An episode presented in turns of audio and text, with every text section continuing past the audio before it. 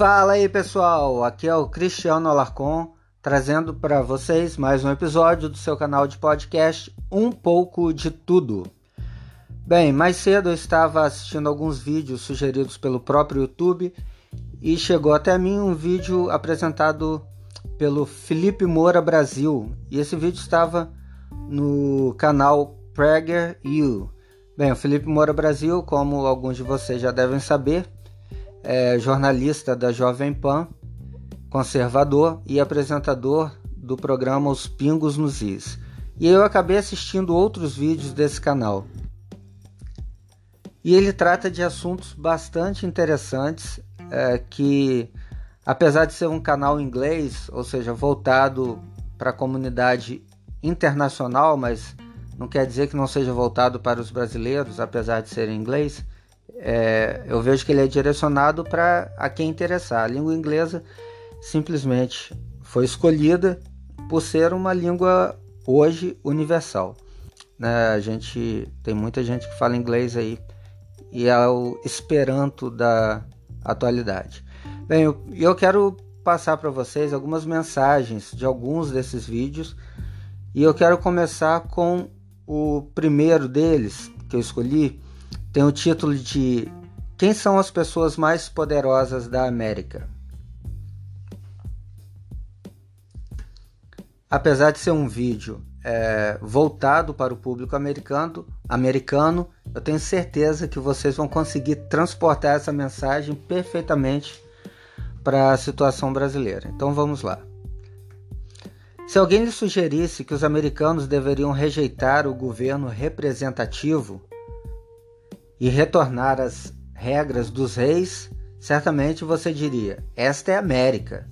Em nossa revolução, nos livramos da monarquia. E claro, você estaria certo, mas apenas em um ponto. A monarquia está retornando, embora não da maneira que você pensa. Deixe-me explicar, diz Philip Hamburger, que é professor é, da Universidade. Só um momento. É, professor de Direito da Universidade de Colômbia, né? Então vamos continuar. O rei é uma pessoa, livre-se dele e você poderá obter sua liberdade de volta. Mas o que você faz quando a nação chega a ser controlada por milhares de pequenos reis, quase supremos em seus feudos especializados, que têm grande poder sobre sua vida, tanto quanto um rei? Boa pergunta, porque é isso que nós somos contra. Esse regime é chamado de Estado administrativo seus pequenos reis são burocratas, não eleitos oficialmente e reconhecidos como administradores, secretários ou até mesmo czars. E não se engane, eles são muito poderosos. Suas decisões nos afetam todos os dias. A FDA, a FCC, SSC e assim por diante Ponha juntas quase todas as três ou quatro letras de forma aleatória e as chances serão de você esbarrar em alguma agência do governo. Essas agências e as pessoas nelas moldam nossas vidas, geralmente para pior. Muitos agricultores da Califórnia perderam seus meios de subsistência porque a Fish and Wildlife Service, que do Delta, uh, que cuida do Delta Smelt, é, disse que o peixe Delta Smelt, um peixinho pequeno, era mais importante do que o abastecimento de água dos agricultores. Essa decisão pode ter sido correta ou pode ter sido. Não, penso simplesmente que a decisão deveria ter sido feita pelos nossos legisladores, que são responsáveis perante nós na próxima eleição. Esses agricultores estão entre os milhões de trabalhadores diretamente prejudicados pelo Estado administrativo. E muitos outros milhões foram indiretamente prejudicados, como todos aqueles desencorajados até mesmo de começar um negócio por quilômetros de processos burocráticos.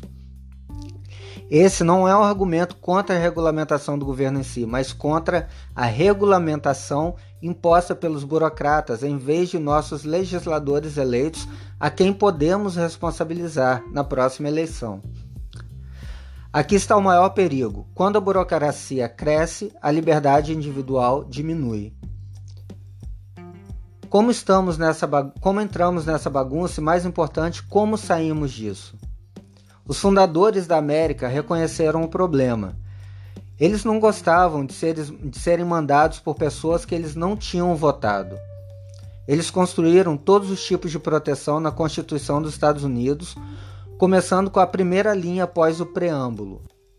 Todos os poderes legislativos aqui otorgados devem ser investidos em um Congresso dos Estados Unidos, que consistirá de um Senado e uma Casa de Representantes. Todos os poderes legislativos, não alguns. Isso significa que apenas o Congresso pode fazer as leis da nação. O Congresso, portanto, não pode se desfazer desse poder para passá-lo à burocracia. E é assim que os Estados Unidos operam para a maioria dos seus primeiros 100 anos. Isso mudou é, quando muitos americanos, tais como Woodrow Wilson, se apaixonou pelo poder burocrático. Wilson era um professor universitário antes de ter migrado para a política e, eventualmente, tornou-se presidente em 1912. Um autodescrito reformador progressista, ele estava impaciente pelo poder ele não estava interessado em persuadir os americanos para o seu ponto de vista. Isso levaria muito tempo. Então, em vez disso, ele pretendia mudar o poder legislativo para fora do Congresso e colocar nas mãos de uma classe de funcionários profissionais do governo, em outras palavras, burocratas. Franklin Roosevelt, que serviu no gabinete de Wilson, aperfeiçoou a visão de seu mentor quando ele se tornou presidente. Para ele, como para Wilson, houve poucos problemas que o poder administrativo não poderia resolver. A presidência da FDR produziu uma sopa de letrinhas de novos programas governamentais que expandiram o Estado administrativo. E desde então cresceu ainda mais dramaticamente. O Congresso ainda aprova leis, mas deixa para a burocracia preencher as lacunas. E essas lacunas podem ser enormes, Considere, por exemplo, o ato de 2009, Affordable Care, que veio a ser conhecido como Obamacare. A conta em si de mais de 2.500 páginas, mas o Congresso deixou muitas lacunas. Então, funcionários de carreira do governo, eleitos por ninguém, foram trabalhar. Em 2013, havia um adicional de 10 mil páginas de regulamentos.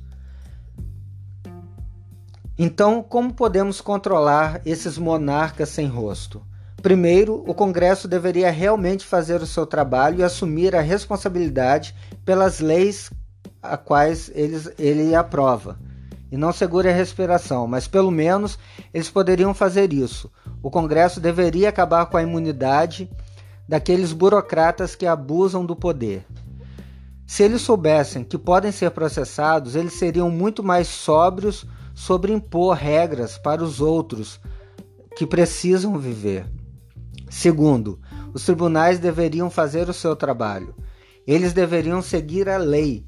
Isso significa proteger nossas liberdades constitucionais, incluindo o nosso direito ao governo representativo, sem mais regulamentação burocrática. E finalmente temos que fazer o nosso trabalho. Temos que afirmar a nossa liberdade na conversa, na web e nos tribunais. Nós não queremos ser governados por um rei ou milhares de pequenos reis. Como os fundadores teriam dito, nenhuma regulamentação sem representação. Sou Philip Hamburger, professor de Direito da Columbia Law School e presidente do New Civil Liberties Alliance para Prager University. Bem, esse foi o vídeo é, o nosso primeiro vídeo que eu tirei aí desse canal. Espero que vocês tenham gostado. Ele tem uma mensagem que, apesar de ter sido, nesse caso, é, diretamente direcionada aos americanos, pode perfeitamente você substituir aí burocratas americanos por brasileiros, órgãos regulamentadores americanos por brasileiros e por aí vai. Peço que vocês reflitam bastante nessa mensagem e um abraço a todos que têm acompanhado o canal até aqui.